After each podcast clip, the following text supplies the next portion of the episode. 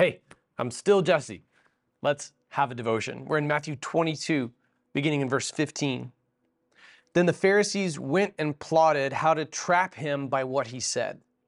So they sent their disciples to him along with the Herodians. Teacher, they said, we know that you are truthful and teach truthfully the way of God. You don't care what anyone thinks, nor do you show partiality. Tell us then, what do you think? Is it lawful to pay taxes to Caesar or not? Perceiving their malicious intent, Jesus said, Why are you testing me, hypocrites? Show me the coin used for the tax. They brought him a denarius. Whose image and inscription is this? He asked them. Caesar's, they said to him. Then he said to them, Give then to Caesar the things that are Caesar's, and to God the things that are God's. When they heard this, they were amazed. So they left him and went away. We see a similar account of this in Mark's gospel and in Luke's gospel. Uh, and it's referred to as uh, a denarius, but Matthew also uses a more precise term for the state coin. This could be indicative of his background as a tax collector. Matthew himself, our earthly author through whom this text was inspired by the Holy Spirit, was literally firsthand acquainted with this legal tender of the Roman Empire. It bore the face of Caesar, and it also had written on it Tiberius Caesar, son of the divine Augustus. Coinage also had a pagan imagery of a goddess and priestly robes. It, it was propaganda for worship of the Roman emperor. And so it was doubly offensive to Jews to be forced to pay this tax, a day's wage. We talked about that in our sermon this uh, a, a, couple of weeks ago, wherein the whole uh, the, the the whole basis for the for the currency was on a day's wage. That was what a Roman soldier was paid in one day. And uh, that was what, in the parable of uh, the parable of one of the parables of the vineyard owner, was paid to everybody who showed up, whether they showed up at 6 a.m. or 5 p.m. and worked only for an hour. They were each paid a denarius. So this was doubly offensive to Jews who had to pay this imposing tax. It was a poll tax, indicating it was a per capita tax, as though you were owned by Rome yourself and you had to pay it, not based on the work that you did, but just because you exist. You owe them money as though you owe them for your existence, as though you were property of the empire. And moreover, the coin that you were forced to use had pagan imagery on it. So it was particularly grotesque in the eyes of, of Jewish leadership to have to pay this tax. This, however, was a trap. Knowing all the tension that existed within the Jewish community, Roman authority, uh, you know, Jewish independence. Those two things were paradoxically all set in this, in this concoction of political tension and religious tension that would explode just a couple of decades after the ascension of Jesus into heaven, uh, when when Jesus would ascend to heaven, uh, roughly around 33 years old, in the year AD 70, right, just 27 years later uh, the Romans would come in and sack Jerusalem and dismantle the temple. So that was all boiling. And uh, when these Herodians, by the way, we don't know a lot about who the Herodians were, but it's likely that these were Pharisees who preferred the dynastic reign of the of the Herods to Roman rule. Uh, these Herodians, and then not just the Pharisees, but the disciples of the Pharisees, they've all come uh, and and they start off uh, they start off by ingratiating themselves. Um, this is a benedictie. We've seen this before, where they show up and they first want to try to ingratiate themselves with Jesus. And so, with great insincerity, they're sitting there setting a trap, but they're trying to they're trying to schmooze Jesus. They're kissing up to Jesus. Teacher, they call him. Start off right away. All right, he's Lord. He's not just a teacher. We see people call him teacher who, and, and oftentimes it's people who don't really believe in him.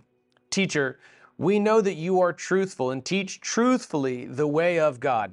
They don't believe that for a minute. They are full of it. They're trying to suck up to Jesus, and it shows how idiotic they are. They're already being disrespectful. He knows their thoughts for crying out loud. You are truthful and teach truthfully the way of God. If that were the case, they wouldn't be setting this trap. If that were the case, they would be following Jesus. If that were the case, they wouldn't be plotting his murder. You don't care what anyone thinks, nor do you show partiality. Even this has duplicitous terms to it because they're trying to trap him. Tell us then, what do you think? Is it lawful to pay taxes to Caesar or not? What an idiotic question. Of course, it's lawful to obey the law. but the trap was this if Jesus told them not to pay taxes to Caesar, then he would have been guilty of treason against Rome. And if Jesus had said, yes, absolutely, pay these taxes, it is lawful and good, then they could have accused him of forsaking the Jewish nation state.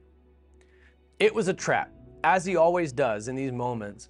Jesus does not take door number one or door number two, the two options given him by the Pharisees, and in this case, the Pharisees' representatives. He always takes door number three of his own making. And what he does drives home a beautiful teaching about the doctrine of the imago Dei, that we're all made in the image of God. Why are you testing me, hypocrites? Show me the coin used for the tax. They brought him a denarius. Whose image and inscription is this? Caesar's, they said to him. That it bears the image of Caesar it belongs then to Caesar. You and I bear the image of God and we belong to Him, not to the governmental system who presides over us. We belong to Him. It is lawful to pay taxes. This is Caesar's realm, and we do what Caesar says in the meantime. Original recipients of the book of 1 Peter, of the book of Romans, particularly chapter 13, would have really had a hard time stomaching what it says because they were told to honor the emperor in Peter's letter to the persecuted church, in Paul's letter to the Romans. And at that point, their emperor was slaughtering their brothers and sisters, was burning Christians alive, watching as Christians were eaten by lions in the Colosseum. And they're supposed to submit to this governing authority? Yes. Those governing authorities, however, are all going to answer to God. They will all answer to him. Every governmental system that has ever existed will one day answer to the ultimate government, and that is God on his throne. See Romans 13, 1 through 7, and 1 Peter 2, 13 through 17. We, meanwhile, answer to God for how we adhere to the governmental structures that preside over us. The only time in which we as Christians become outlaws is when our governments outlaw evangelism because the Great Commission, the final teaching of this very book of Matthew, is given with all the authority of heaven and of earth. So that's where we become a bunch of righteous lawbreakers. I've smuggled Bibles myself before, and I've watched God miraculously shut down the security machines as we walk up. It's really, really incredible. God, God help me break man's law. But in the interim, I pay my taxes. I've got to pay my taxes. I'm going to render unto Caesar that which is Caesar's, but I am God's. So this poll tax, it was impotent of Caesar to act as though he owned all the people. God owns everyone, including Caesar himself. Though Caesar posits himself as a deity, God is the one to whom he will ultimately answer. And so we do render taxes unto Caesar. In this New Testament era, according to Romans 13, God has entrusted to earthly institutions, earthly governments, the authority, the power of the sword to punish those who do wrong. He doesn't bear the sword for no reason. Okay? And so, for this reason, God has entrusted that now to secular entities. In the Old Testament, your tithe was your tax because the govern the the the reigning governmental body was in fact in the context of theocratic Old Testament Israel the temple. So the priests then were the direct servants of the one who ruled Israel. And, and ultimately, the one who ruled Israel was God himself. And now, in the New Testament era, we give whatever is in our hearts. Okay, we've talked about this. See our study in 1 Corinthians into the fray, particularly in chapter 9. We talked about this very, this very concept. So, what Jesus gave was a brilliant way to not just evade the, the false dichotomy that was set forth by the Pharisees' disciples and by the Herodians, but it was really a way to obliterate that and give another teaching instead. We belong to God, we bear His inscription. No government will ever own you. We'll pay taxes in the meantime because we answer to God for how we answer to the authorities that have been established over us. But those authorities will all ultimately one day answer to God who owns absolutely everything. Observe Jesus' divine, perfect shrewdness exemplifying and proving once more that he is the Logos. He is the Word personified, the Word who was taken on flesh. These little Pharisees, disciples, and these Herodians didn't stand a chance. They walked up, and Jesus already immediately knew their hypocrisy. He knew their intent, and his response is amazing. Even they were amazed. When they heard this, they were amazed, verse 22 says. So they left him and went away.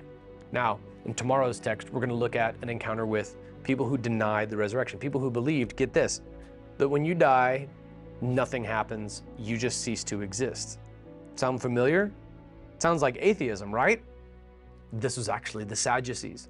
So I'll see you tomorrow.